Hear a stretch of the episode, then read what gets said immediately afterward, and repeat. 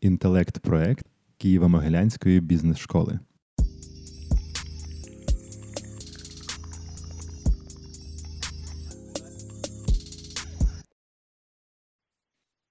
Всім доброго дня!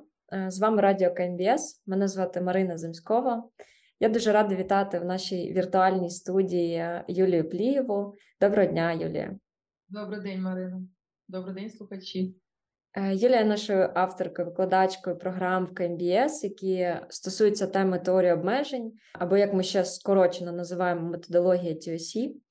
Чому ми взагалі сьогодні будемо про це говорити? Хочеться згадати такий досить важкий рік, наш останній, і за цей час е, український бізнес стикнувся з купою випробувань, викликів, і багато дилем супроводжувалося під час цього важкого періоду. І можливо розпочати одразу з таких прикладів, які згадуються, чи розширювати зараз бізнес чи ні. Я почну з того, що дилеми е, були і до війни у бізнесу. Просто протягом війни вони, звісно, загострилися і стали більш складні, інколи навіть фатальні, інколи навіть е, дуже драматичні. І звісно, на початку війни я скажу, що найпоширеніша дилема була у багатьох бізнесів, управлінців чи е, відновлювати свою операційну діяльність чи ні, тому що велика кількість компаній вони чомусь вважали, що потрібно зупинитися, подивитися, що відбувається, як буде відбуватися, і тільки потім приймали рішення, скажімо, відновити бізнес. І е, до речі, як час демонструє, не часто це було правильне рішення. Тобто ці компанії, які е, для себе прийняли рішення зупинятись, вони втрачали свої позиції на ринку, навіть на тому скороченому, який відбувся у нас на початку війни. Але ви Марино, праві дійсно у багатьох компаній з часом е, протягом війни відбувалися такі дилеми: чи розширювати бізнес чи ні. Їх дуже багато і дійсно дуже складно вони вирішуються, тому що я маю сказати тут, що вся методологія теорії обмежень е, щодо вирішення дилем це один з інструментів процесів мислення теорії обмежень, їх загалом шість, але це такий найпоширеніший. І, в принципі, весь цей інструмент він полягає на вмінні виявляти припущення, які стоять в основі тієї чи іншої дилеми. На жаль, в е, бізнес-житті і навіть в особистому житті ми дуже часто не займаємося мисленевим дайвінгом, як я люблю казати, а займаємося мисленевим серфінгом. Е, саме тому ми вирішуємо буквально ці дві дії: розширювати бізнес чи не розширювати бізнес. Але насправді ми маємо знати, що будь-яке наше рішення це є продукт власних припущень. Відповідно, коли людина собі каже не розширювати бізнес, чому вона так думає? Ось нас завжди в теорії обмежень і в цьому інструменті цікавить, а чому ти так думаєш не розширювати бізнес? І тут ми з вами виявимо купу припущень. І Ми це чули постійно від багатьох наших е, клієнтів і бізнес-спільноти. Чому не розширювати? Тому що тому що люди поїхали, цільова аудиторія виїхала, тому що ті, хто залишився, в них нема грошей, тому що бойові дії продовжаться відповідно, попит ще буде зменшуватися, тому що люди будуть витрачати гроші на якісь самі найнеобхідніші свої потреби для забезпечення базових речей і крапка, да, і нічого іншого не будуть собі дозволяти. Тобто, це все припущення. Я не говорю про те, що всі вони є хибні, але ми маємо постійно знати, що і в житті ми керуємося дуже часто припущеннями, які можна принаймні поставити під сумнів.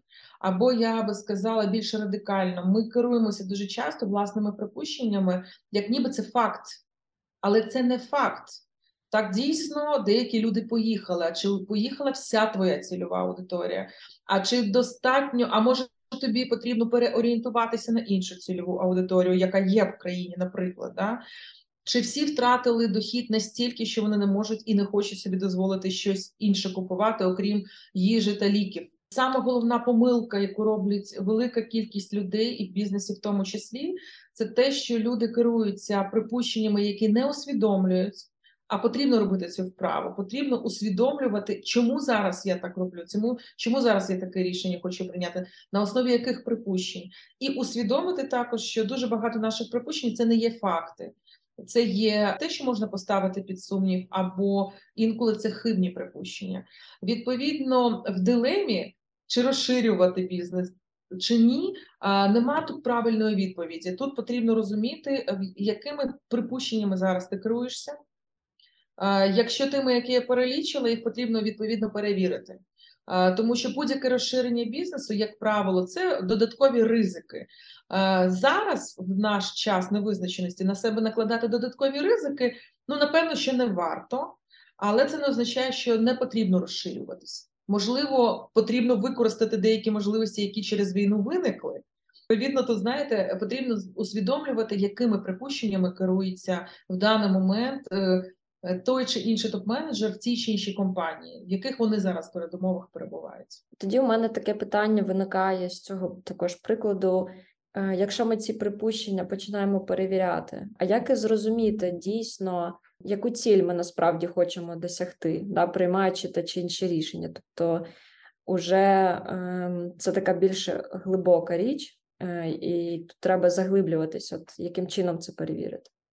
Е, це дуже класне питання, насправді е, і дуже складне, тому що е, перший крок в методології, який ми просимо будь-якого реципієнта методології робити, це відповісти собі чесно на запитання, на два запитання. Перше запитання: а яка потреба примушує мене розширювати, наприклад, бізнес? І потрібно тут відповісти на запитання абсолютно чесно, тобто, що саме настільки потужно штовхає мене зробити цю дію.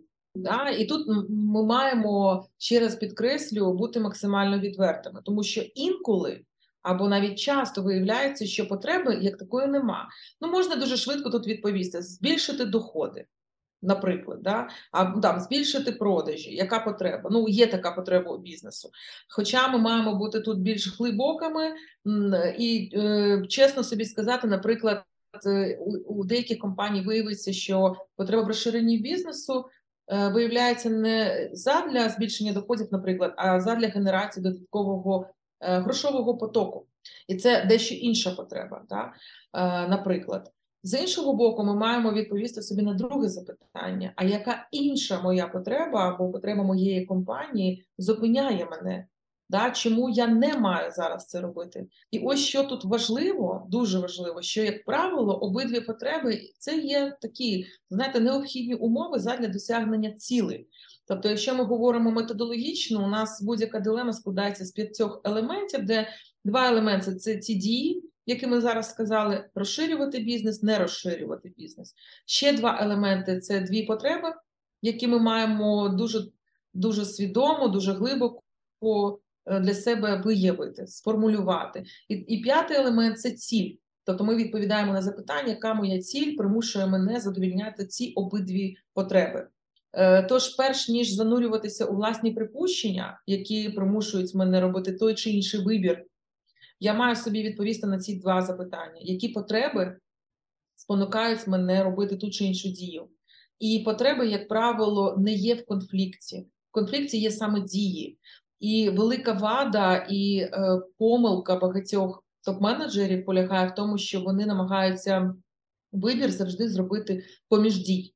Да? Тобто вони дивляться на дії, е, інколи намагаються зробити певні прорахунки, скажімо, да? розрахунки, аналітику, але навколо дій. А ми намагаємося змістити фокус на розуміння усвідомлення потреб, усвідомлення цілей, а потім ще й усвідомлення припущень, які власне цю дилему створюють. Тож це такий важливий вагомий мисленевий процес, і мисленевий дайвінг, яким має займатися ефективний топ-менеджер, власник і насправді ефективна людина.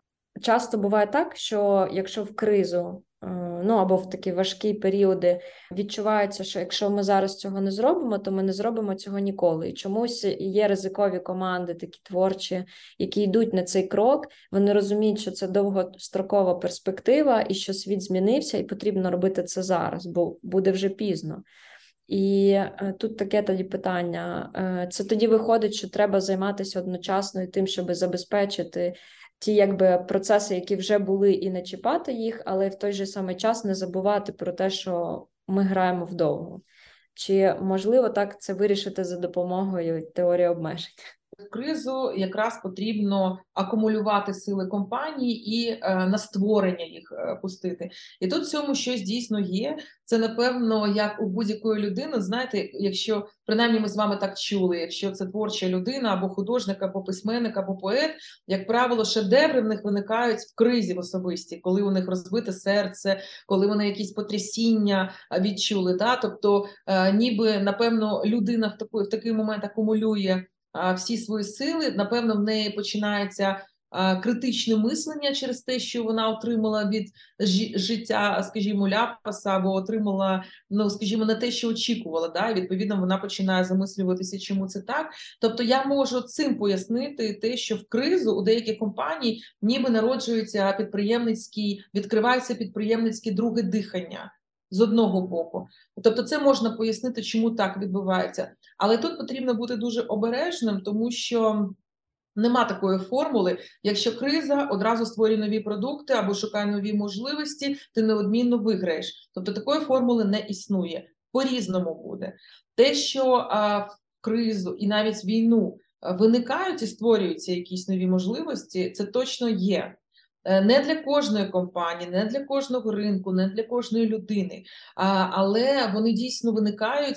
Ну навіть е, дивіться, давайте наприклад е, дивитися це ж ніби можливості, але вони такі вимушені виникли, коли пів країни переїхало на захід України. Да? І для всіх бізнесів, які функціонують на заході України, Виникли нові можливості у вигляді просто шаленого трафіку, шаленого потоку споживачів, які там виникли. Тобто вони для цього ніби нічого не робили, і тут потрібно було цим тільки скористатись, давати більше товару, давати більше задоволення усіх потреб, які додаткові виникли. І таким чином компанії почали деякі компанії дійсно заробляти більше, і можна було додавати і продуктів дійсно, тому що велика кількість споживачів виникла додаткових, до яких вони не звикли, на які вони не розраховували. Але що тут важливо усвідомлювати, те, що е, можливості, по-перше, потрібно розгледіти, а по-друге, потрібно до них ставитися дуже дуже розумно і дуже знову таки е, глибоко розуміти, що я зараз роблю, на що я зараз роблю. Е, які це принесе за собою результати, тому що у багатьох компаній існує знову таки доволі хибне хибний зв'язок. Чим більше нових продуктів, тим більше продажі. Це не завжди так, а, а часто це не так. Тобто, те, що дійсно інколи новий продукт може принести додаткових споживачів, скажімо, додатковий трафік або відкрити додатковий ринок, це дійсно відбувається так. Але формули знову таки, чим більше нових продуктів, тим більше продажів не існує. Е, вона дуже часто не працює. Відповідно, тут е, потрібно просто зважати на власні сили і розгледіти ці можливості і співставляти. Наскільки зараз е, ми е, в змозі ці можливості, які дійсно реальні, взяти? Е, ще один приклад вам невеличкий приведу. Це щодо можливостей. Дуже велика кількість компаній українських, особливо маленьких виробників, вони мріяли потрапити на полиці АТБ мережі супермаркетів, але і не мріяли водночас, тому що вони розуміли, що вони такі обсяги не здатні операційно витягнути і не здатні умовам АТБ е, відповідати доволі суворим. І відповідно навіть і не е, е, рухи ніякі не робили до до, до початку війни. Але війну що відбулось? Війну дуже велика кількість постачальників, великої кількості супермаркетів, в тому числі і АТБ, вони вимушені були припинити свою роботу тимчасово хтось, хтось не завжди. Е, були великі перебої з постачанням е, продуктів харчування в регіони, де точилися бої, або де були навіть в оточенні ті чи інші міста певний час. І відповідно на той момент е, не тільки АТБ, але велика кількість мереж вони відкрили себе для будь-яких постачальників.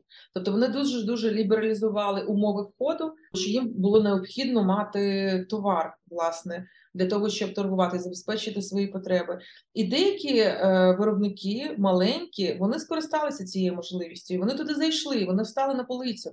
Е, те, те, чого вони ніколи не могли зробити до війни. Е, зважаючи на свої сили, деякі з них зробили це частково тільки в регіоні конкретному, да, а не, наприклад, е, по всій е, країні. Тобто мова про такі доволі зважені і осмислені речі. Дякую, дякую. Давайте тепер е, так е, хочеться підсумувати і зрозуміти, а чим тоді теорія обмежень вона відрізняється від інших методів прийняття рішень, тобто які переваги перед іншими? Чому зараз от хтось буде слухати і подумає, точно треба почитати? От, Давайте три топ речі, чому треба звернути увагу на цей метод. Так, да. справа в тому, що я, я, наприклад, собі ще не відповіла на запитання, чому переважна більшість компаній все ще а, керується так званими традиційними поглядами на менеджмент. Це напевно на окрему нашу зустріч підготую відповідь на це запитання. Але є факт: переважна більшість компаній керується так званими класичними поглядами на управління.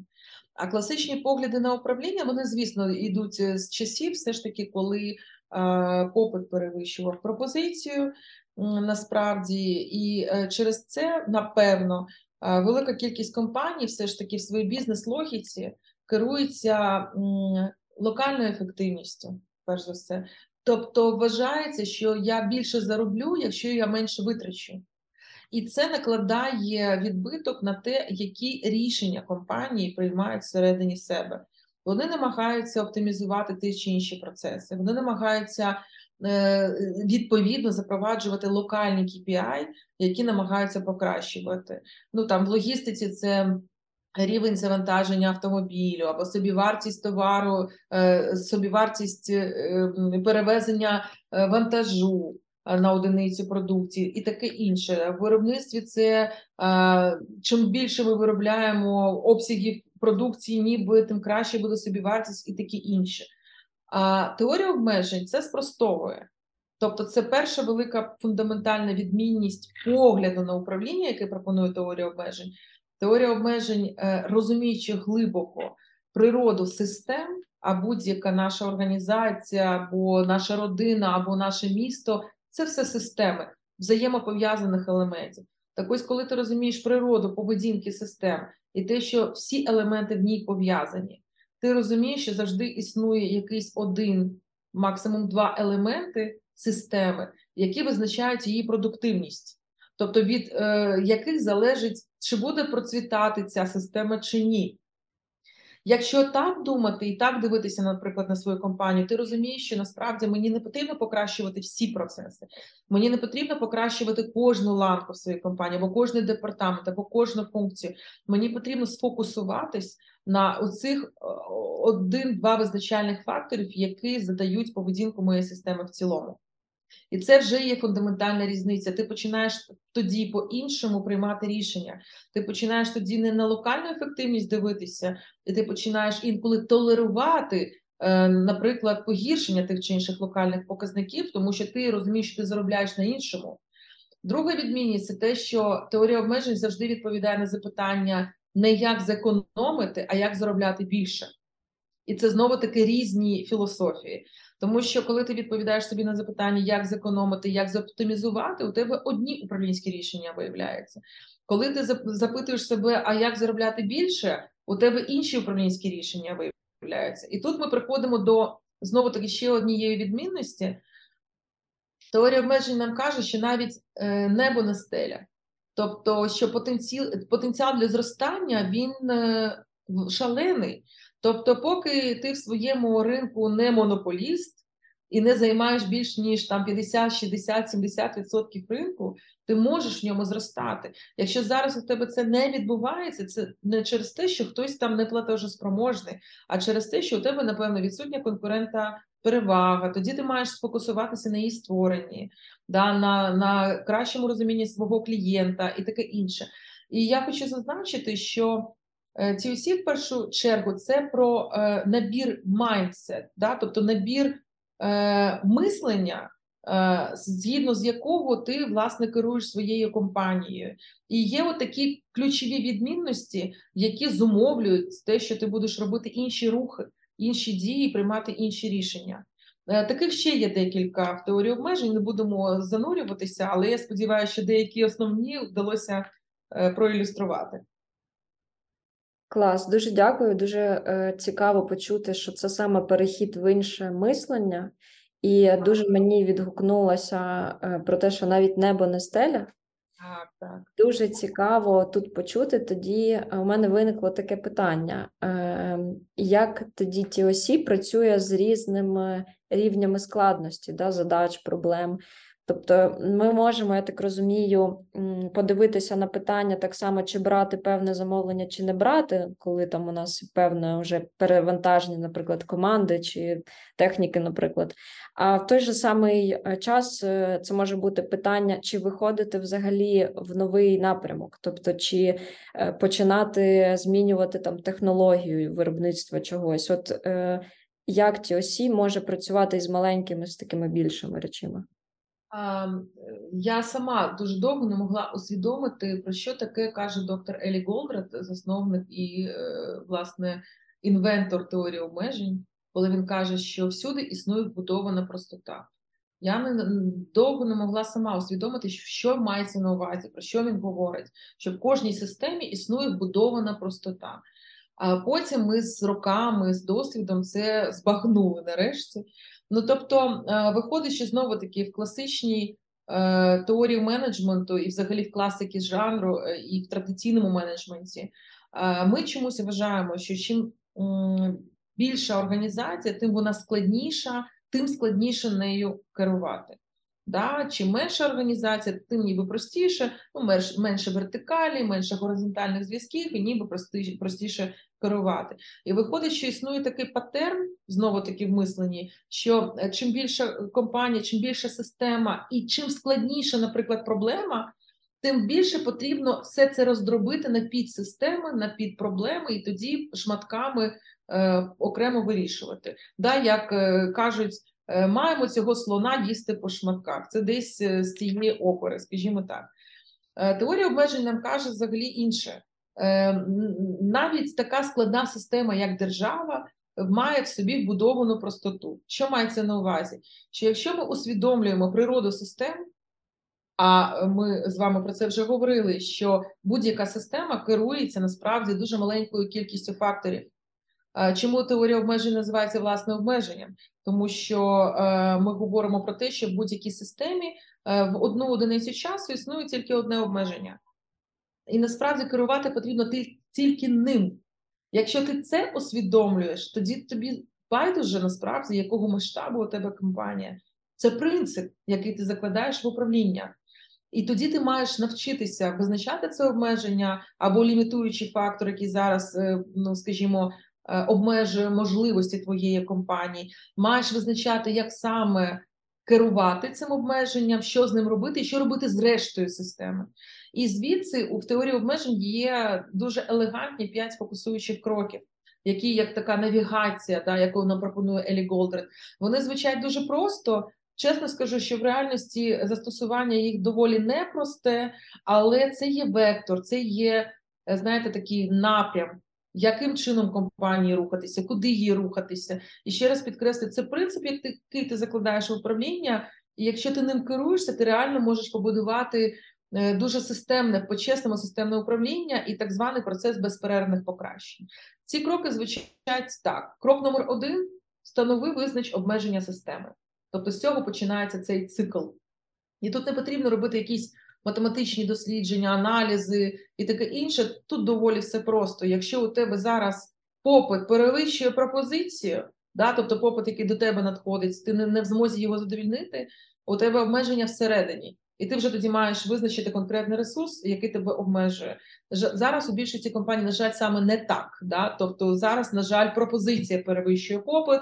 Відповідно, у тебе обмеження в ринку.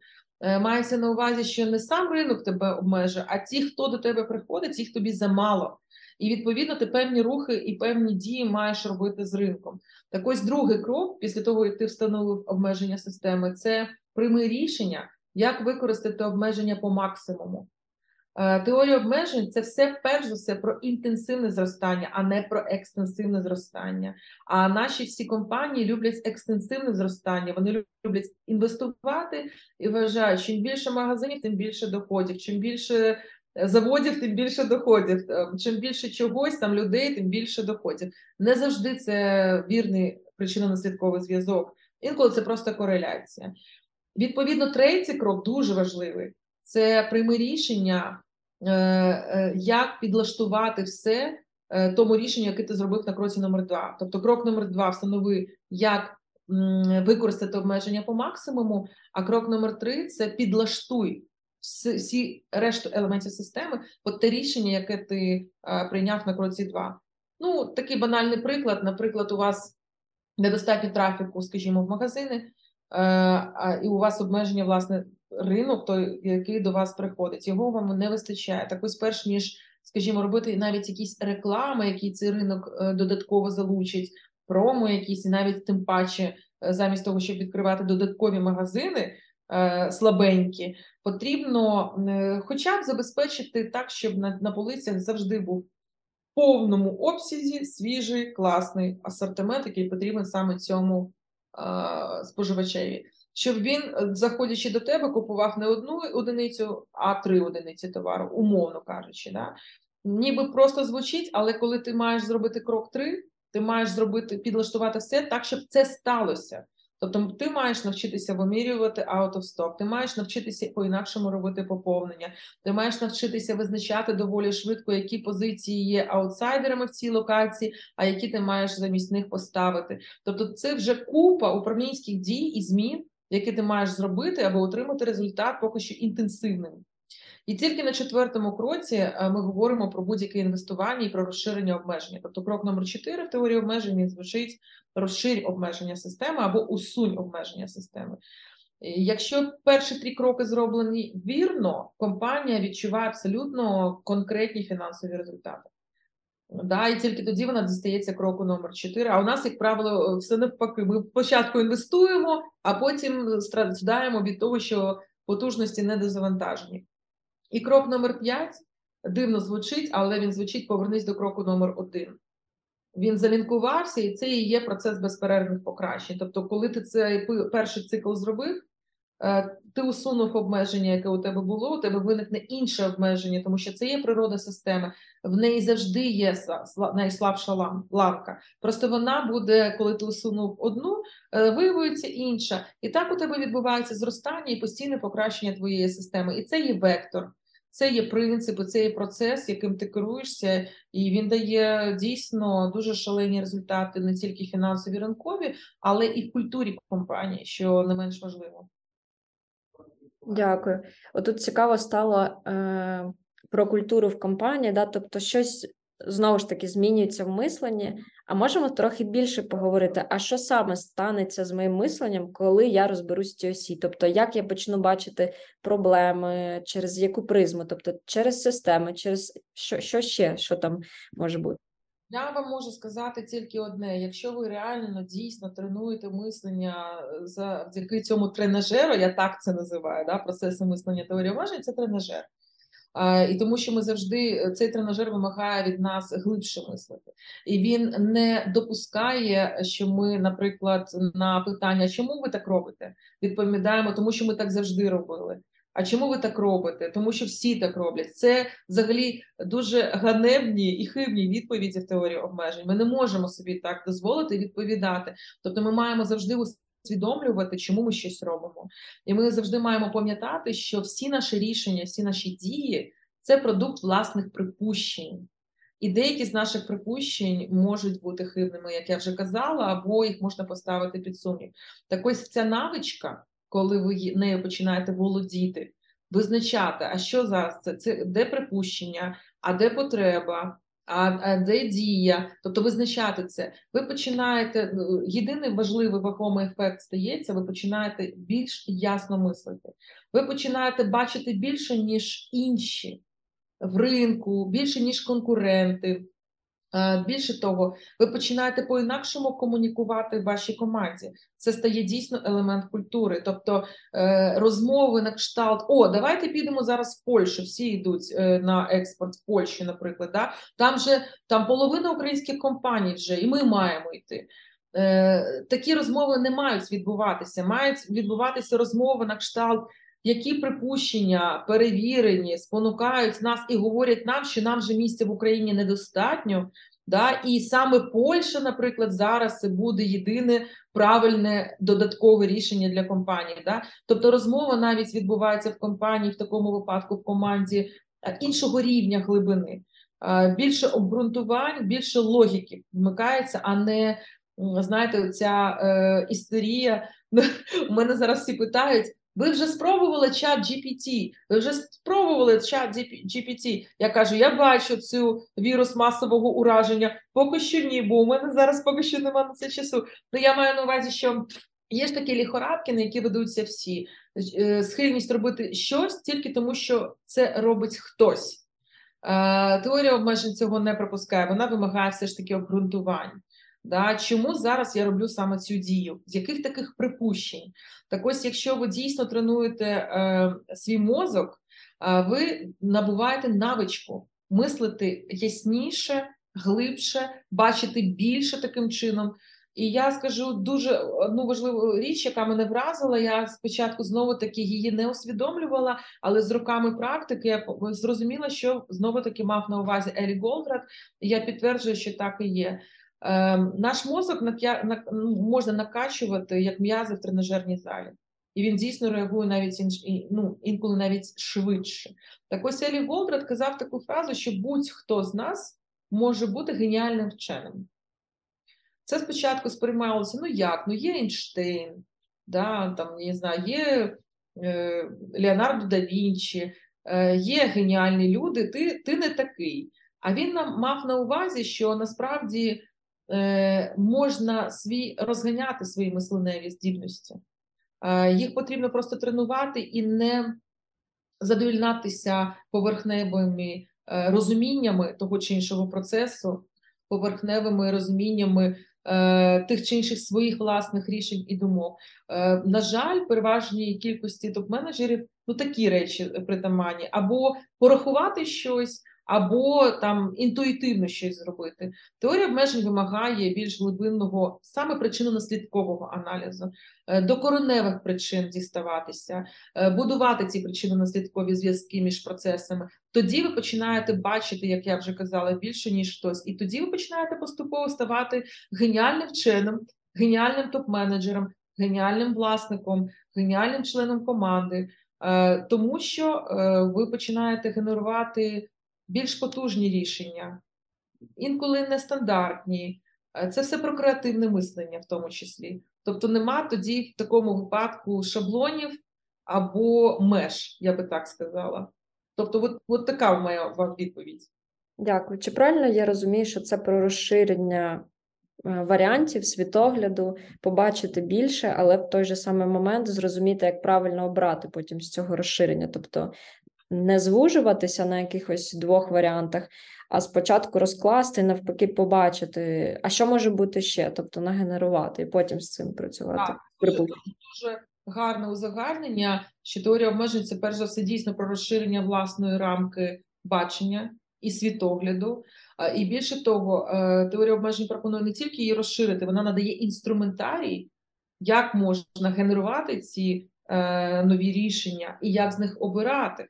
І більше того, саме використовуючи процес мислення теорії обмежень, який, власне, Елі Голдрат і створив, він потім почав іти глибше і проаналізував різні галузі, різні сфери діяльності, винайшов в них кореневі проблеми, наприклад, у виробництві, у supply у проєктному середовищі, у маркетингу, у продажах, і нагенерував ще готові, скажімо так, рішення. Да? Тобто, тут вже він за нас зробив цей мисленевий процес. Е, і в багатьох сферах дійсно ти можеш взяти готові рішення теорії обмежень, їх вивчити і потім е, намагатися їх застосувати в своїй власній компанії. Але він дав головне, нам ще він не тільки рибку надав, він будки нам надав у вигляді процесів мислення TUC, щоб ти самостійно вмів робити те, що робив він для нас. І це е, я вважаю велика, великі можливості в таких вміннях, які кожна людина має для себе взяти. Я так думаю. Дякую. І тут хочеться тоді підвісити таке питання: е, а чи допоможе ті вирішити ті дилеми, які не вирішуються роками? Е, моя відповідь однозначно так, тому що і я особисто це на собі відчувала. І всі бізнеси, з якими ми всі ці вже 20 років або скільки працюємо, е, ми це ми це бачимо і ми це робимо. Тобто, дійсно, е, вони не вирішуються роками за єдиною причиною, тому що в них сидять конкретні припущення і переконання цих людей, і вони не усвідомлюють, що саме потрібно припущення спростувати, поставити під сумнів, і я їх навіть примусити себе по-інакшому подумати. І поки ти цього не зробиш, буде висити так дилема. Вона і буде так висити, і вона буде муляти і буде нерозрішена. А, Але насправді е, я вам таку більш страшну річ скажу: Елі Голдред казав, що в реальності дилем не існує. Він мав на увазі, що насправді вони існують тільки через те, що якісь наші припущення їх утворили. Відповідно, якщо ти виновника цього знайдеш да, і його покараєш, скажімо так, ти можеш вийти з цієї дилеми дуже дуже е, безкомпромісним, що важливо, шляхом. Мається на увазі, що ти можеш створювати win-win рішення. Тому що на початку нашої розмови ми говорили про те, що ми маємо спочатку в дилемі виявити потреби. Так ось, коли людина йде на компроміс, вона коли вибирає е, або її розширити бізнес, або не розширяти. Да? Хтось вибрав розширити, відповідно, одну потребу поставив під загрозу, а іншу задовільнив розширенням. А хтось вибирає не розширяти, знову таки одну потребу задовільнив, іншу поставив е, під загрозу, тобто не задовільнив. Теорія обмежень каже: люди добрі, вам не потрібно відмовлятися від своїх потреб, тому що ви довели, що це необхідні умови для досягнення цілей. Ви маєте розробити таке рішення, яке задовільнить обидві потреби, і це можливо.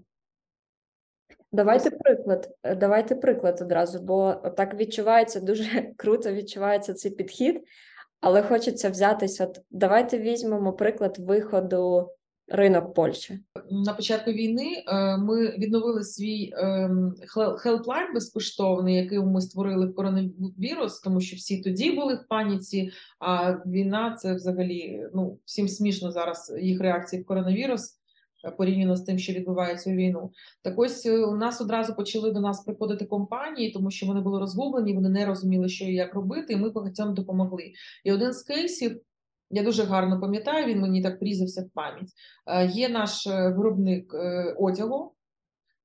Він, звісно, на початку війни, ем, скажімо так, з виробничими потужностями все в них добре, тому що вони знаходилися і знаходяться в цій області, яка не мала шалених бойових дій окупації, таке інше. Тобто, з цієї точки зору їм повезло. Але їм вкрай, вкрай не повезло через те, що це одяг, це пошиття, це переважно жінки. Дуже багато жінок поїхало за кордон все одно з переляку з різних міркувань, це перше. І по-друге, вони дуже багато втратили клієнтів, е, тому що е, мамочки з дітьми так само поїхали з країни. І третє, вони одразу втратили великі е, доходи через те, що вони ще деякий час працювали з Білоруссю, працювали ще десь, і вони, звісно, припинили одразу ці співпраці. На початку війни відповідно компанія втратила одразу там умовно половину своїх доходів. Це одразу збитки. Да? І ми міркували щодо того, яким чином можна швидко е, відтворити, відновити ці доходи, яким чином, що для цього робити. А, І е, ми ніби хотіли запропонувати їм як варіант. Вони не вірили те, що в Україні ці доходи можна взагалі відшкодувати через е, ці припущення або передумови, про які я ще й не сказала. Але вони е, і, тут, ніби природньо, ти маєш іти на експорт. Е, на експорті насправді вони вже були і до війни. Просто вони присутні були дуже так епізодично.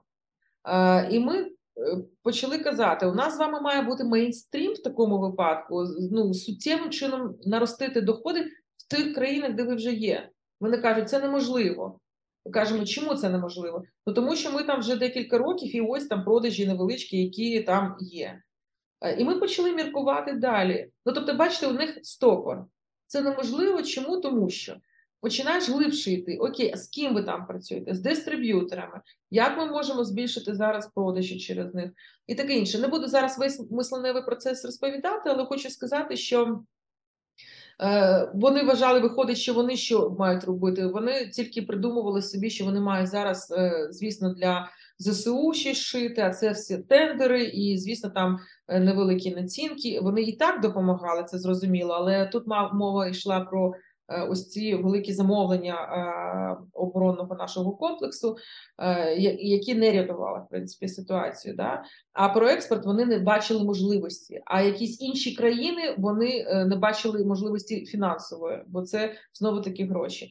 А, а ми розуміємо, що ми маємо на тому, що є спромогтися заробляти більше. Тобто, вже є експортні ринки, вже є там партнери. Що можна зробити? І вигадали разом таку, ніби банальну річ, але знову таки як можливість. Ми ж бачимо підтримку людей, звичайних в європейських країнах зараз України. І ми кажемо: люди на полицях бачать, що це українського виробництва одяг. Ні, не бачать. Чому ми не можемо це з вами позначати українським прапорцем, наприклад, що це речі саме вироблені зараз у війну в Україні? Вони кажуть, о, ми так не думали. Давайте ми це зробимо. О, ну давайте спробуємо. Тобто вони почали провели перемовини з дистриб'ютором, з якими вони вже співпрацювали. Щодо того, щоб їх клієнти, вже клієнти дистриб'юторів, е, позначили цей одяг відповідними українськими прапорами. Ніхто не відмовився, зреалізували цю ідею, і вона дала при розпродажах плюс 30%. Отака ніби проста абсолютна річ, а все тільки тому, що глибше подумали. Тобто потрібно знову таки дивитися, які передумови, що зупиняє. Дуже дякую. Е, і я так відчуваю, що це прямо іноді ну, це дуже важливо правильно сформулювати це припущення, цю проблему, з якою попрацювати. Чому це так важко? Е, Я поясню, тому що люди не звикли е, з собою проводити детективні розслідування. Люди не звикли відверто з собою говорити. Е, ну, якось, напевно, навички такі ніхто не надає. Е, ну, ми ніби вже дедалі більше говоримо з часом про критичне мислення, і ніби в школах. ну, Я не знаю, до речі, в школах, мені здається, поки що не з'являються такого роду предмети. Принаймні, логіка з'являється, це дуже важливо і класно. Але я думаю, що навички такої нема. Е, Вона ніде не культивується, ніде не казали, ну принаймні мені з дитинства, що дуже важливо, е, дуже критично мислити. Навпаки, нав'язувалися певні шаблони, певні стереотипи. Е, Ну, я ще народилася в Радянському Союзі, відповідно, там дуже багато цих шаблонів і стереотипів. Е, І чому важко? По-перше, за відсутності взагалі такого процесу і усвідомлення, що це важливо. Да? Тобто ти не сідаєш е, кожного дня з собою або е, принаймні раз на місяць і не говориш сам з собою, а чому я так думаю насправді. Ну, дивіться, наприклад, у мене теж в оточенні є велика кількість людей, коли, наприклад, думають їхати з країни назавжди, коли питаєш, чому, ти ж почуєш одну єдину відповідь або дві відповіді. Ну, відповідно, хтось, а тут нічого не буде. Ну, наприклад, хтось зневірився, да, та в перемогу всі вірять, але що потім буде, да, не всі вірять, що вдасться нам побудувати е, просто супер класну країну. А, а друге, тому що всі їдуть. Да? Отак узагальнюють.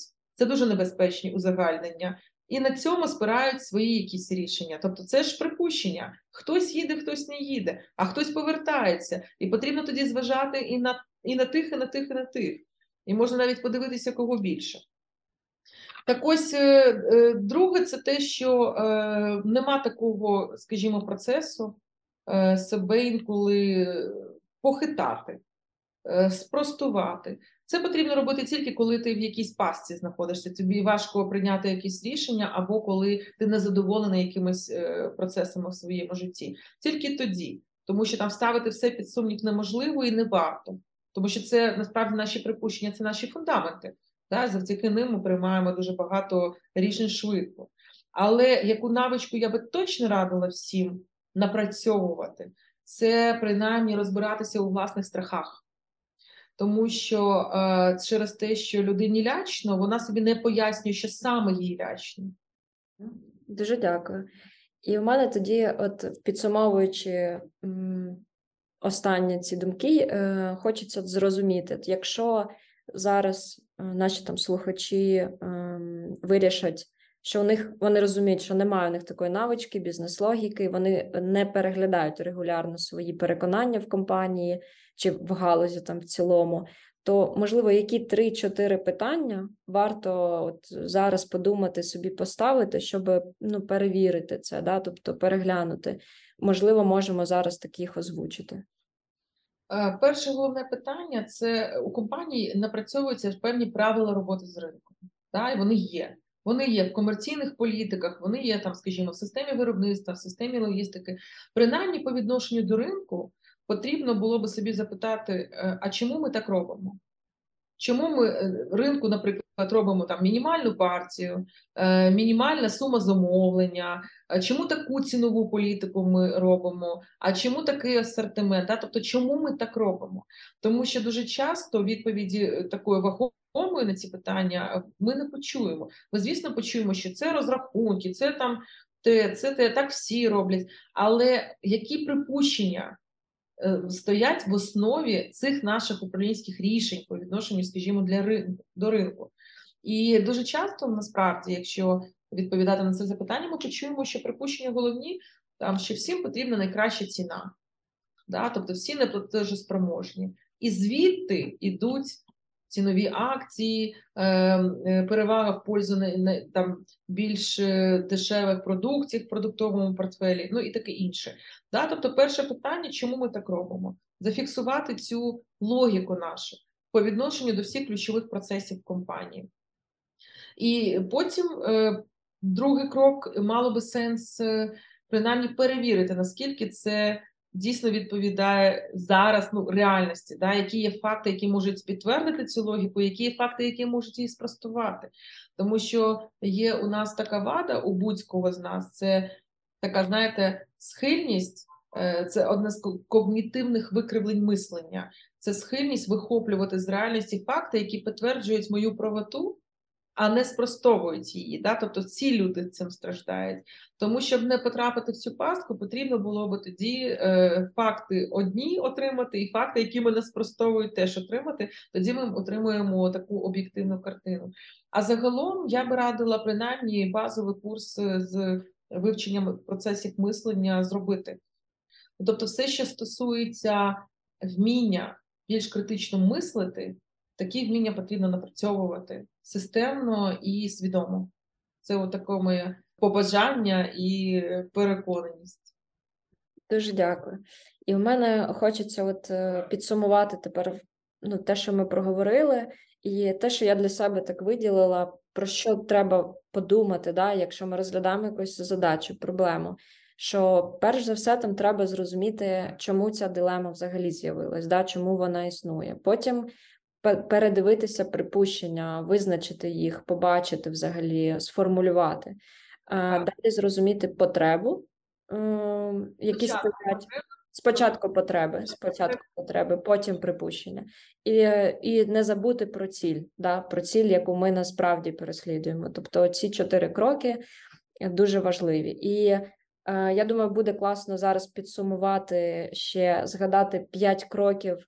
Е, Які стосуються, якщо ми впроваджуємо культуру, давайте ще раз їх проговоримо, щоб не забути їх.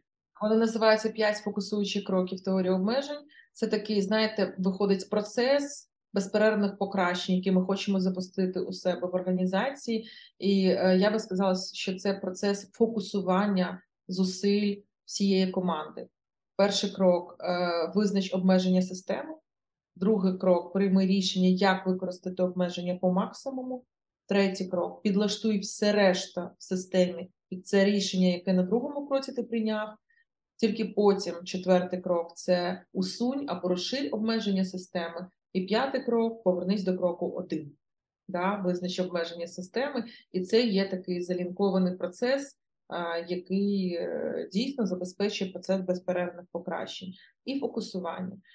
Ми маємо мати ці всі сили, енергії, фінанси для того, щоб триматися, е, і потім е, після перемоги зростати дуже шаленими темпами. Дуже дякую, Юлія. У мене останнє питання е, це таке прохання до наших слухачів, до нашої аудиторії. Можливо, декілька слів, таке побажання тим, хто тільки починає, можливо, заходити в цю там бізнес-логіку. Про що там подумати, що тримати в голові, або там, можливо, чого точно не боятись. Е, Я би побажала всім нам дійсно критичного мислення, тобто не боятися виявляти власні припущення, не боятися ставити їх під сумнів, тому що насправді е, ми з роками е, дійсно шаблонізуємось. І це заважає. Тобто на якомусь етапі в голові вже тільки траншеї вузенькі, е, за які ми нічого не бачимо. І це дуже дуже звужує коло можливих рішень і дуже звужує е, можливості досягати класних результатів. А всі е, приклади бізнесів, якими ми захоплюємося глобально, якщо звернути увагу і про це подумати, всі бізнес-моделі, це все disruption, да? тобто це все розрив шаблонів. Насправді він е, виявляється тільки е, завдяки мисленевому процесу когось. І хто сказав, що це не ми? Ми теж можемо генерувати будь-які шалені проривні ідеї. І останнє хочу сказати е, всім глядачам, слухачам, щоб знали, що всі проривні рішення є в нашій голові. Вони є там. Вони просто зараз замкнені на наші припущення, які нас там утримують. Їх потрібно розкрити, і це абсолютно можливо. Дякую. Каже небо на стеля. Небо на стелі. Мені е, хочеться це все підсумувати тим, що дуже запам'яталась ваша фраза про те, що коли важкий час, якраз то це саме час, коли треба шукати, перевіряти ці припущення і страхи. І я якраз також хочу, щоб після нашого подкасту люди знайшли там наші учасники і наші слухачі знайшли можливість, щоб цей час використати для того, щоб зосередитися і використати його з користю і пошукати, що там дійсно в такий складний навіть період. Дуже дякую, Юлія. Вам дякую так само. Побачимось в КМБС. Так.